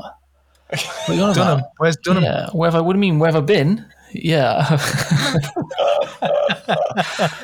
I'll, ne- I'll never forget when uh, oh, yeah, it would have been yeah, a good twenty years ago now. Uh, with a few with a few friends of mine when we lived in London, we went to, to Dublin for the weekend. Thought we'll go we'll go to Temple Bar, and and you know Temple Bar in Dublin, you know where the main sort of all the Yeah, I've pubs are. heard of it. We'll go and have spend a weekend there with a few friends and, and live it up for the weekend. And I remember because my wife was Mivy and she would only just started learning English. Basically, the poor girl she learned English off me. So, so She doesn't stand much of a chance, God does help she? no, she doesn't. No, no, no. Does she? Oh, does she? Does she talk with an Australian accent? Oh, it, no, she, no, it's just, she doesn't talk. She doesn't have an Australian accent. She's got this weird Italian sort of French. I don't know. It's a mid. It's very, very weird. But all everything she says is she constructs everything in Australian phrases. Oh yeah. Like I remember when she worked in Australia for a few years, and you know, like the CEO of the company said to her one day, "How are you?" And she said, "Oh, I'm buggered."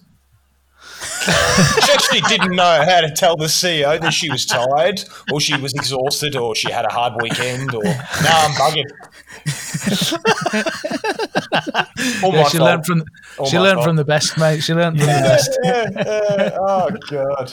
Oh, mate. So anyway, we go to Dublin for the weekend. I remember these blokes in this in this pub in Dublin. They're all the Irish guys in there, and they were all drunk off their face. And we walked out of the pub, and the, one of the these couple of blokes come up to me. And Barbara said, "What did they say?" And I said, "I've got no bloody idea. I didn't understand one word." And I thought this is the same. This is the same English language, you know, like. So for me, to end of the day, yeah, Italian was very easy to learn. Uh, just it just was another language. Yeah. Yeah, that's great. I, I just that's good, man. Because like I, I don't know about you, any of you, any of you other guys here, but I do not have the head for languages at all. No, me neither. Yeah, like great, being born in England. And I struggle with English. Yeah, yeah, exactly. yeah, yeah. But you can speak if you if you just go a little bit further north, you can just just be Scottish as well, can't you? As well. Yeah, well, I'm I'm half Scottish anyway, so yeah, go. same here. I'm half Oh, Scottish right. as well. Yeah, yeah. Oh, I can see why You you boys want to go there, Scottish. Tom. Yeah, yeah. yeah. That's- My My dad was a Scot. My Ah. dad was a Scot. Jeez. Nice. Yeah. My, my grandma was from Scotland. Does that make me Scottish? Yeah, somewhere why along the not? line. Quarter Scottish, probably. yeah, yeah. No, it's weird because when I moved to moved to um, Wales when I was like eight, I'm I'm dyslexic as well, so I was already already struggling to s- spell and read English, and then get to Wales, and I'm like, It's the worst combination ever, isn't it? what the bloody? I thought I was, I, I thought I was getting it, you know. Yeah, it's ridiculous, isn't it? Well, like- how, how different is Welsh and English? Oh, Oh, mate. have you not seen the Well- Have you not well- seen the road signs? No. Holy shit! They run out, they run out of metal making them signs, mate. I Yeah. keep telling you guys we're going to go to Snowdonia. You- Mate, you've got to go to Snowdonia. Mate, honestly, Welsh looks like Elvish written. That it, it Yeah. looks like Elvish written. Um, and You've never North seen Wales, bigger road signs in your life. Yeah, no, it's like um, it's it's amazing. But you know, I grew up in Wye Valley, which is some parts for Welsh and whatever. So I grew up in a place called uh, Llandogo. I'm sorry? Uh, Llan, Llandogo, double L at the beginning. Glendogo. Yeah. So you say with a double L, yeah, clan. Clan. Everyone's going to murder me for saying that now. You know, it's not the not the proper pronunciation. But like, honestly, trying to learn how to because it was compulsory in school. Trying to learn how to write Welsh after I was already struggling with English. That was that was a hell of a challenge. Yeah, definitely. Yeah, definitely. I went. I went up to um, stay with Dave Griff a couple of times uh, in, in Snowdonia on, on Langwell. Island. Is it? uh, it Clangwell Island? That's the same thing. It's a double L, isn't it? Yeah. Right at the yeah. top. And uh, some sometimes he'd rattle these names off to me, and I'm like, no, He's just showing off this bloke. he just made that up. Yeah, that's not right. That's not No. right. No, it's No. it's it's it's nuts. And like you know, Wales is Wales is a pretty like I, there was part of Snowdonia that really kind of captured me was I kind of got wind that um, Tolkien from who wrote the Lord of the Rings was inspired. Yeah. Like Mordor was inspired by uh, North like North Snowdon, Snowdonia in general, and I was just like, and then so there was load. There's so much like um, old Celtic um, history that I think's actually been lost throughout the years up there. Yeah. Yeah, um, because the whole thing, you know, maybe whether you believe it or not, you, you know, stories of um, uh, Merlin and you know, there's a reason why we've got dragons on our flag and stuff. And you know, not that I believe in dragons, but there's there's parts of Wales which have well, and a lot of Wales is is full of this kind of like folklore and stuff. And I just found that really really interesting as well. Um, Up there is a kind of because you kind of do get that feeling like if when you're up there, these these kind of jagged jagged kind of barren misty rainy snowy um, landscape is is really oh, quite really quite amazing This You real honestly should go up medieval type of presence about everything. Yeah. yeah. yeah It's, yeah more it like, it's more like Scotland, isn't it? Than It- it than, yeah. than the lake. The lakes is very sort of lush and green and, And, easy on the eye, where Snowdon's a bit more rugged. I find. It's mm. yeah, totally. Snowdon's like a little bit more jagged, whereas the lakes is kind of big bluffs that pop up, and then you mm. have like you have more of a plateau, and then it it goes up again. Whereas Wales is a lot of slate and angles, and this kind of like Oh, I'm loving it. it's really cool. It's a good spot. Like, and I, I, I would wholly, um, highly recommend anyone go for. Don't actually don't do Snowdon. Go explore the other parts of other parts of Snowdonia. There's so many amazing spots there. Like um, this place, you might have seen pictures of it on Instagram or, or social media on the internet. The um, place called Fairy Glen. Yeah. Yeah. Have you seen, have you seen Yeah. Yeah, pictures of this seen place? that. Yeah, yeah.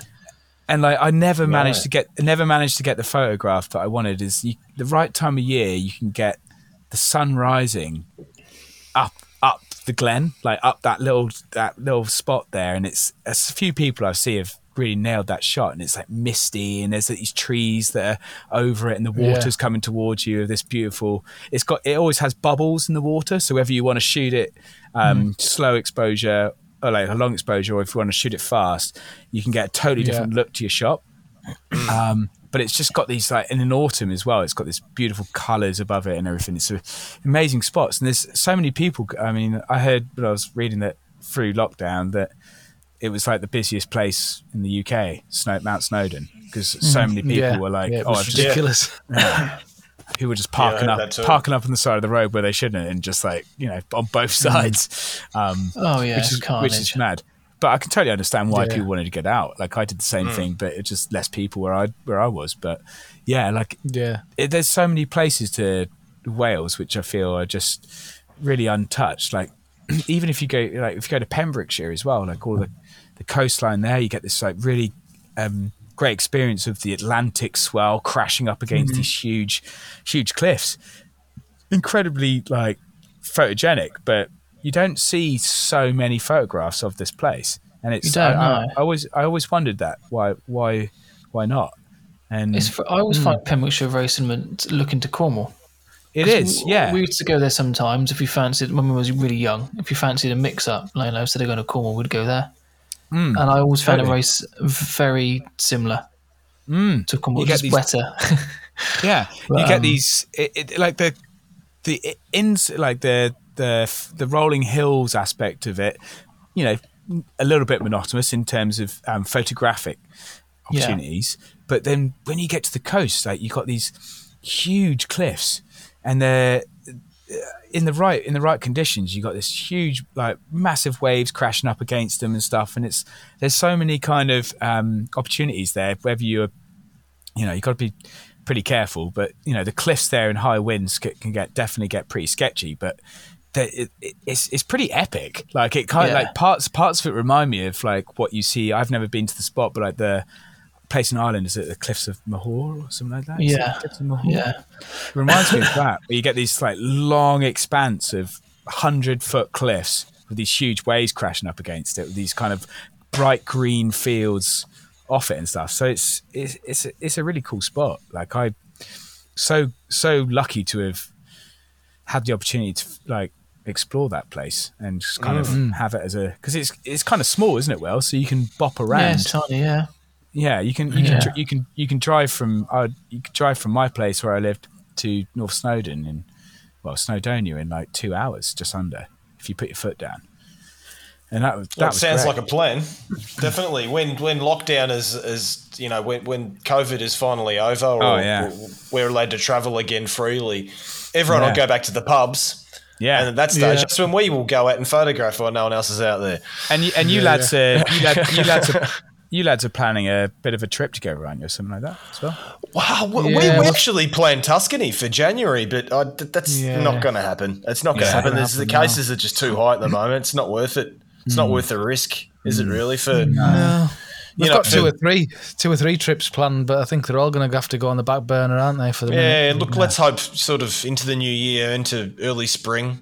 We're, Yeah. we're quite keen to get out on, on field together and and get some stuff done. It'd be Isn't- great to be able to to be able to um, you know the fact that I'm I'm in Italy too, and you know these guys are over in Mm. the UK to actually you know exchange exchange experiences too for you know workshops in the future and things. We've got yeah, you know definitely. it's um what's on our doorstep on on you know both sides of Europe is is really really good. You know It's places like about yeah. where you talk about you know in in Wales. I Mm. can experience in two hours drive from Rome, and no one knows about these places. So And I think that's what it's all. Like, I think that's that's what it's about because we love we all love going taking pictures of a place that everyone's seen before because you know before you get there you know what you're going to expect in a certain sense and you also know like if you geotag it it's it, and it's a good shot of it it's it's it's going to blow up on social media. Because it's a re- it's a mm. shot that people lots of people that aren't photographers go there and they have a connection with because they've been there because it's a mm. tourist attraction. But the I don't know there's there's such you got to you know there's certain pride in and enjoyment and excitement in finding those places which haven't been shot before and then people are like Yeah. where is Yeah, that definitely. where is that and you're like oh should i hmm. tell them yeah, exactly. It doesn't bl- it doesn't blow up as much for you, but I think there's more self satisfaction in taking them. Yeah. I, th- I think it's all about the learning process too. At the end of the day, I mean, I, I always talk to the. It's you know, photography is a lot like music. You know, when you, I can remember when I first picked up a guitar hmm. when I was, you know, a young teenager, and I started learning Jimi Hendrix riffs, didn't I? Yeah. And then from there, Yeah. I started writing my own music, and I think photography is the same thing. Um, yeah, definitely. You know, you start as a musician, and then you realize you're crap at music, and you become a photographer. No, just joking. You'd be surprised how many photographers were musicians, by the way. Yeah. I know there's loads Um, of us. yeah. There's loads of us. have you not Um, have you not have you not tried getting your gu- guitar out on the on the podcast here and giving it all to the listeners Having a? Oh no! Well, there, there's seven people that listen to it, mate. I don't want to lose all of them. Um, no, I've already had to tolerate his bad jokes, for God's sake. I mean, don't make it worse.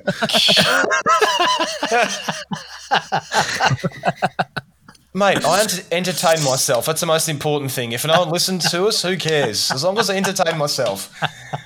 Um, that's all that matters no, really seriously. I mean, you know, like well, when we see these iconic places, obviously, you know, if we're in that learning phase of photography, we, we use that as something to try and copy. You know, we see yeah a photo of Tre Cime, like you said, we see Ted Gore take a photo of Hmm. Tre Cime. So what do we do? We go there and we want to take it Hmm. like he did because we're learning and we want to be good like he is.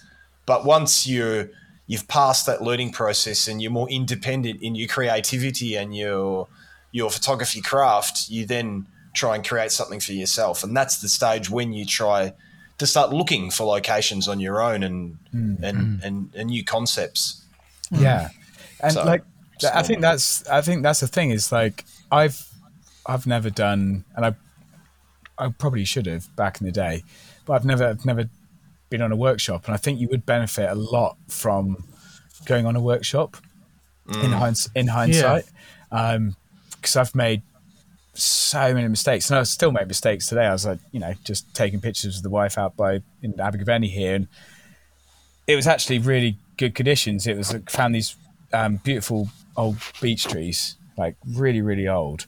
Um, after by the side of this clear cut, and I actually ended up getting some pretty good light. But I just, I, I- just was like trying to rush it, and then I look back and I'd forgotten that I had like had my ISO was at like sixteen hundred, and I just didn't even need Yeah. it. I didn't even need it to be, and I was just, it, I, it's weird. You just you just make those mistakes, and it's I think mm. learning from someone at you know whether you've got at that point where you've been really inspired and you've got so much energy and you want to you, you actually at that point your photography could go in any direction you want it to but you've got the you've got that fire in you mm, mm. Yeah, definitely. going yeah. going to see ha, have a workshop at that point really gives really hones would would hone you and Yeah. would would save you hours of miss of misses you know because that's what we're all trying to limit is missing the shot mm. because Yeah, there's nothing more annoying yeah. than going back and then be like oh i thought i bagged it looks good on the back of the camera and then you're like ah shit.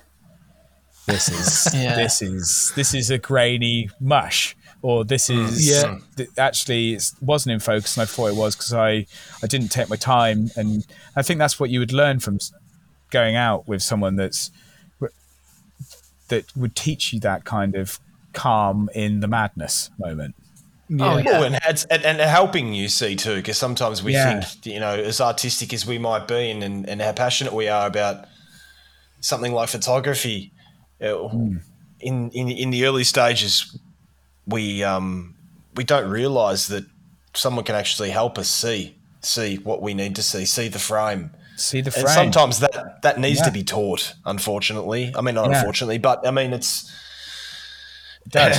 as I I mean, I don't, I don't know. You're talking about when you first started, Adam, in photography. I mean, when I picked up mm, a camera 20 years ago, Hmm. it wasn't natural for me. I knew I loved it the second I picked up a camera, but it wasn't natural. Hmm.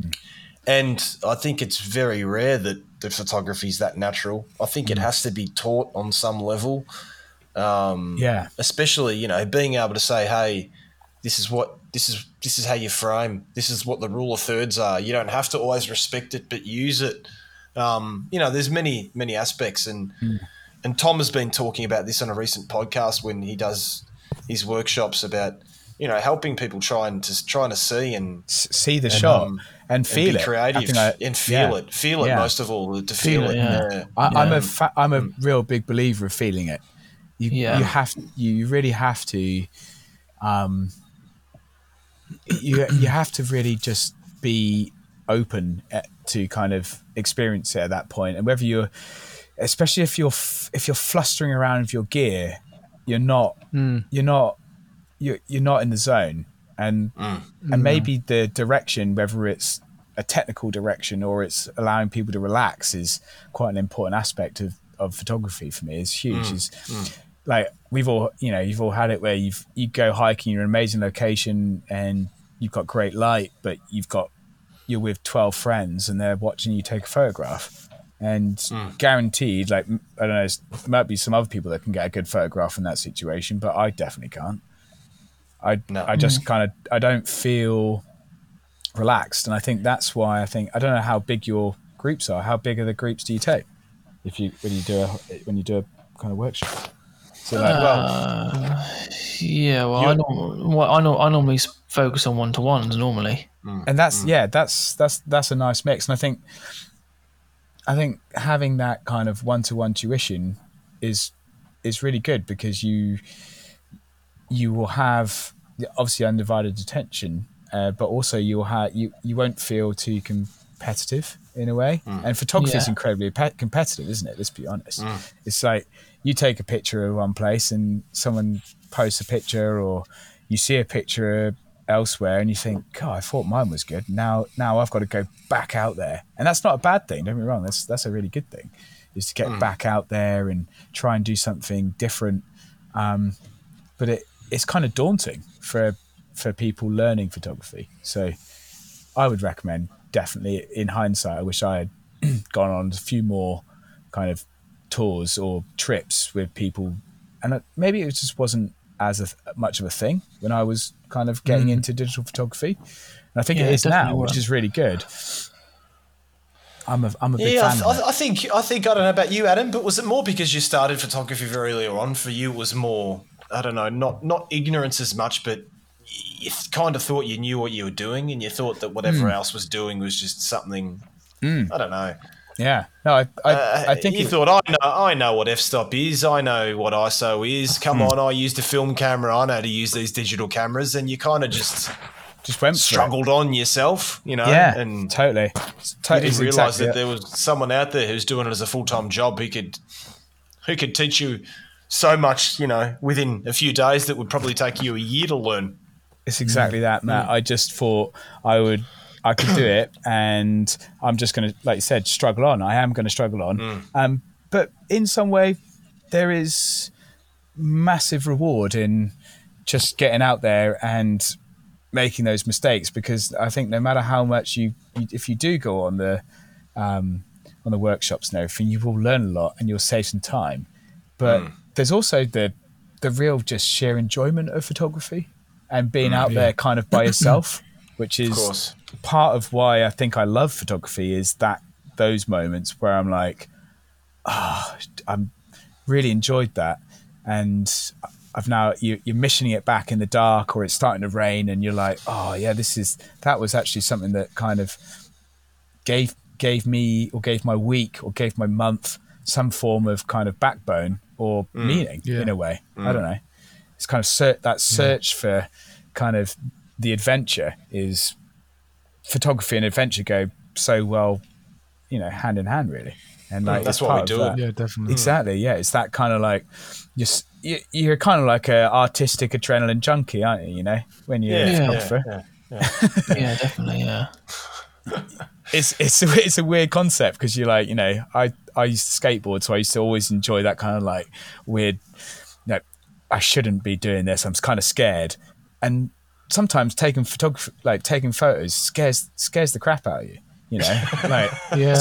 you're like you're hiking down to like Sgwd yr Eira um, in in Brecon Beacon, so I just go there like religiously. I was obsessed with that place because I was trying to I was trying to get this shot where the sun was coming up from behind it, and it would light up the trees, and then it would light up these uh, crepuscular rays through the from through the mist, and then I would be like get a shot with the water flow in front of me, and I was like, that's the shot. I never bagged it but like there was moments where I went down there, it was dark, and the sound of the waterfall was like terrifying. It was pumping, you know. And you're like, I've now got to hmm.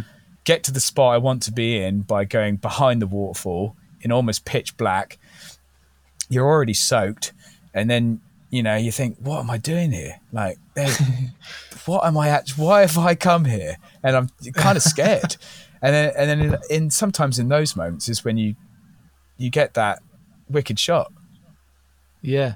Yeah. where it's Yeah, like taking a you, chance. you've kind of you've kind of collected collected all that fear into a, and all kind of feeling into a into a frame and you it portrays nicely and you're like oh hmm. that's weird like i it, because of the darkness or because of the the way it was making me feel i i chose to put a slightly jagged rock in that leading foreground that then kind of hmm. gives it a bit of an edge and it's it's you know hmm. it's got a bit of mysticism and you're like oh it's kind of i kind of like that and then once you found that you just you search it search out more and more that kind of scaring hmm. yourself Yeah, that's And- kind and- of. Sorry, mate. You go. No, no, Tom, go, mate. I was going to say that's kind of what I might have said about earlier. Is it's, it's that feeling comes hmm. through in the shot. Hmm. The personality, you know, it's all it's all there. Like it's almost like if an image that you've that you've portrayed that sort of journey shows in the image, and the person who's looking at the image can almost feel with that journey. Yeah.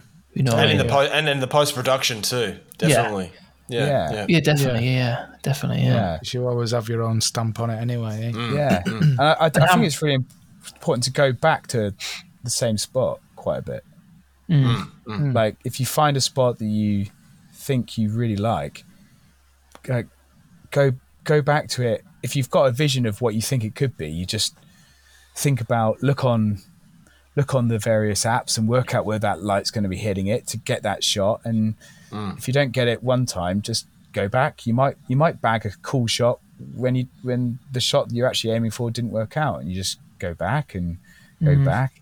And I think that's that's one of the big problems with social media is the current state is that you're kind of almost expected to get bangers every time, which puts a lot of pressure.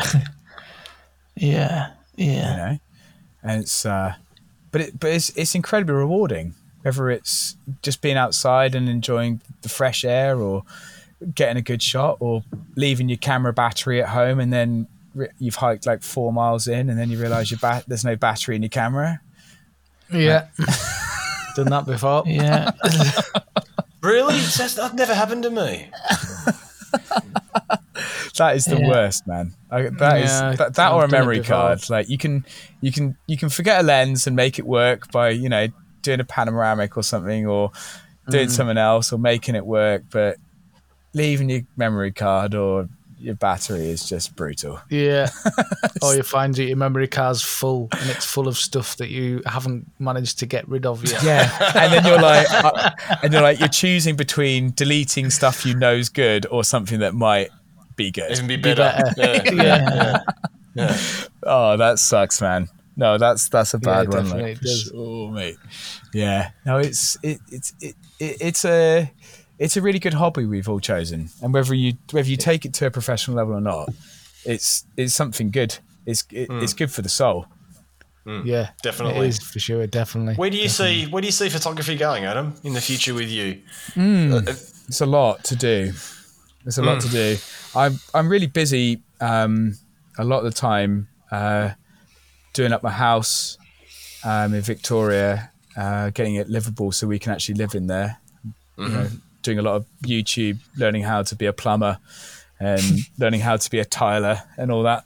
So the life's quite busy, but I eventually I I would like to do some form of um, tuition um, whether it whether it's at college or whether it's kind of actually out in the field. I'm not 100 percent sure. Um, okay. Hmm. I would like to. I don't think I actually have the technical skills to be a photography teacher these days, though. Like in in the hmm. classroom, because In the classroom. Oh, in a classroom, Yeah. yeah. So Nah, you definitely don't need that outside. Your Yeah. teeth are too straight. Your teeth are too straight, mate. Are they? Are? yeah, to be teeth are too straight. exactly. I not not I think the problem, mate. the problem is for me, I think, is there's there's already so many people that can teach you the technical side of it, Yeah. Hmm. and there's not enough hmm. emphasis on the actual seeing the shot side of it out in the hmm. field. I think that's probably where the most value is. Yeah, Yeah. but I mean, if you can get, if you can get both, it's pretty good though. Yeah, There's a lot of Yeah, guys it out there that you know, a lot of guys out there do workshops. I've you know I've had direct feedback from from other clients of mine who've been out in workshops and they've they've actually asked to photographers, you know, how do you how do you set up your camera? How do you do this? And their answer is Yeah. basically, I'm an artist, not a photographer. yeah, yeah, and you're like, okay, You know, Alright. answers Yeah. like that. Um, all the opposite way around. You know, don't know how to use a camera, but they're not creative in any way. So Yeah. So having a bit of both, I I guess. having a bit of both certainly does. Yeah. Yeah, I, I just think this sort of the like my technical experience on with a in terms of Photoshop is really limited. To be honest, like I I don't use luminosity masks. I You don't. nah nah never use Well- never I've never used one. That's that's surprising. Looking at your at your um at your Isn't it? profile, mate. Yeah, I know it's Um, weird. I yeah I don't I don't I I don't use it. Uh, So Okay. I just yeah. That is I surprising. I, I What's, should- what's your what's your workflow? What's your workflow? uh, Canon straight into uh, so just shoot raw um, and then just literally bring it straight into Lightroom and just edit from there. I, I don't. I, I, In Lightroom. So I, I edit in Lightroom. If I I do use photo, uh, Photoshop for a few things, particularly. So if I want to do um, for increasing my depth of field. So if I want to get my foreground sharp and my background sharp, I'll Okay. Yeah. I'll, I'll layer it up and then Mm-hmm. um, take that apart and then merge it all together and stuff like that. Mm. But typically, yeah, I just pretty much only only edit in Lightroom. Really, is, is basically the way I edit. I don't Wow. even no presets. Just try and make it work like that. I sh- this is the thing is like I've been so um, there's been so much going on, like moving to Canada and stuff, and it's just been so busy. I just I just really haven't had much much time to um, sit down and learn. And I think it does take that time. You need to dedicate hours to it, and I've just been so Yeah. so busy, and I've I don't know, I've just been so pretty much that, yeah. And then I just export it for. I, I always export um, two shots, so one for my prints if I'm going to make a print of it, and then export Yep. one for online, and then I just have it like mm, that, yeah. really. So yeah, I mean, there's so much to learn, and this is what's amazing about photography, isn't it? You can you can really Yeah. really go so so far into understanding how to do one form of photography if you, mm, you know mm. understanding how you want to shoot and then there's there's just you could you could spend just the amount amount of time that you spent shooting and learning how to do post production mm. Yeah. Yeah, um, definitely. Yeah. so I don't I don't really have much of an in-depth workflow to be honest. It's pretty much just Im- import my photograph and see how I feel about it. A lot of the time I actually don't like to edit the pictures I've just taken. I'll sit on them for like years almost mm, mm. and kind of wait f- wait for it to if I find if I find if I edit a picture straight after I've taken it, I'm kind of a little bit over over uh, a bit too excited about editing it, and I don't get I don't get the shot that I kind of wanted out of it. You know. So, Yeah, yeah. Yeah. Yeah, yeah. Oh, that'd be nice, wouldn't it, Paul? Matt, just uh, not have to Im- edit an image straight away. Yeah, yeah. yeah, tell me about it. I know. God, well, I I usually sit on things for a couple of years before I look at them anyway. So Oh, I've only a week. No, yeah, no chance for that. I'm a week ahead. That's it, mate. Barely a week. Barely a week with the videos. Oh, when I when I put out a YouTube video when it comes out, they're like, "Doesn't he have grey hair now? What happened? What's he Yeah, putting yeah, that what for? happened?" What um, spring, isn't it? You know, like winter, two thousand and you know, God, mate." Adam, I mean, looking over your profile, mate, it's if I just encourage people that are listening just to just to have a look. Obviously, in Instagram, we can't we can't appreciate images for what they really are, but that's what we have at our disposal. Unless you've got a website that people can head on over to by any yeah, chance, that, or that's that's another aspect. I've just been so lax with any making my own website or anything as well. It's Just it's we- I just uh, I should really really push the envelope a little bit more, but I just kind of I don't know, just like taking taking photographs and share. Uh, Instagram's obviously not the best way to share it, I suppose. It's just uh, just been just been a hectic hectic few years getting getting myself over here and you know stuff like that. But no, I've- basically on Instagram is where I'm at. Um, okay. yeah. Yeah. Well, if you want, I've got a twenty percent discount on um on Squarespace at the moment, mate. I'll hand it over to you if you want. Yeah, it. yeah. Send it over. Send it over. For fifty bucks, I'll give it to you twenty percent off. Yeah. Yeah, that's sweet. Yeah, I'll, t- I'll take that actually. That because that is supposed. You know, like, I've never actually tried. Like I said, I haven't ever made my own website really. But that's that's that's the one of the better ones to do, isn't it? Oh yeah. Yeah, Squarespace it's is definitely. a piss, yeah. yeah. Yeah. It's really, really nice Plug, to use. plug and play. Just make sure your pictures are um, the right kind of sized correctly, and you you're good to go, kind of thing. Well, it's, it's Yeah, just not just easy to use. It's it's everything's in there. Anything you want to do is possible in there. You know, Yeah. it's incredible. Um, yeah, yeah. Yeah, yeah. No, like to I- make it known that we're not sponsored by Squarespace in any way. No. No. However, if they'd like to get in touch, we're more than, more than welcome. yeah no it's it's it, it's uh it, you know what i would say like to say to you guys as well is that when i was listening to your podcast and everything so in my kitchen painting decorating i was like I, I was chucking along i was like this is this is really this is really good and it's important i think that you guys ha- have a kind of a this kind of atmosphere of your podcast because it's it kind of creates that community of I think photography that is slightly been eroded over the years, slightly because of Oh, the rise mate. of it. Yeah, no, I think it's really important, and you guys are doing a good thing. So I've been really, really appreciate being part of it. So um, I appreciate that, No, mate. it was No, great to have you on, I mate. appreciate you coming Yeah. on. Yeah, yeah, we do. Yeah. Yeah. and you seem like a real chilled, sort of down to earth, you know, laid back sort of guy. So you fit in just right, mate.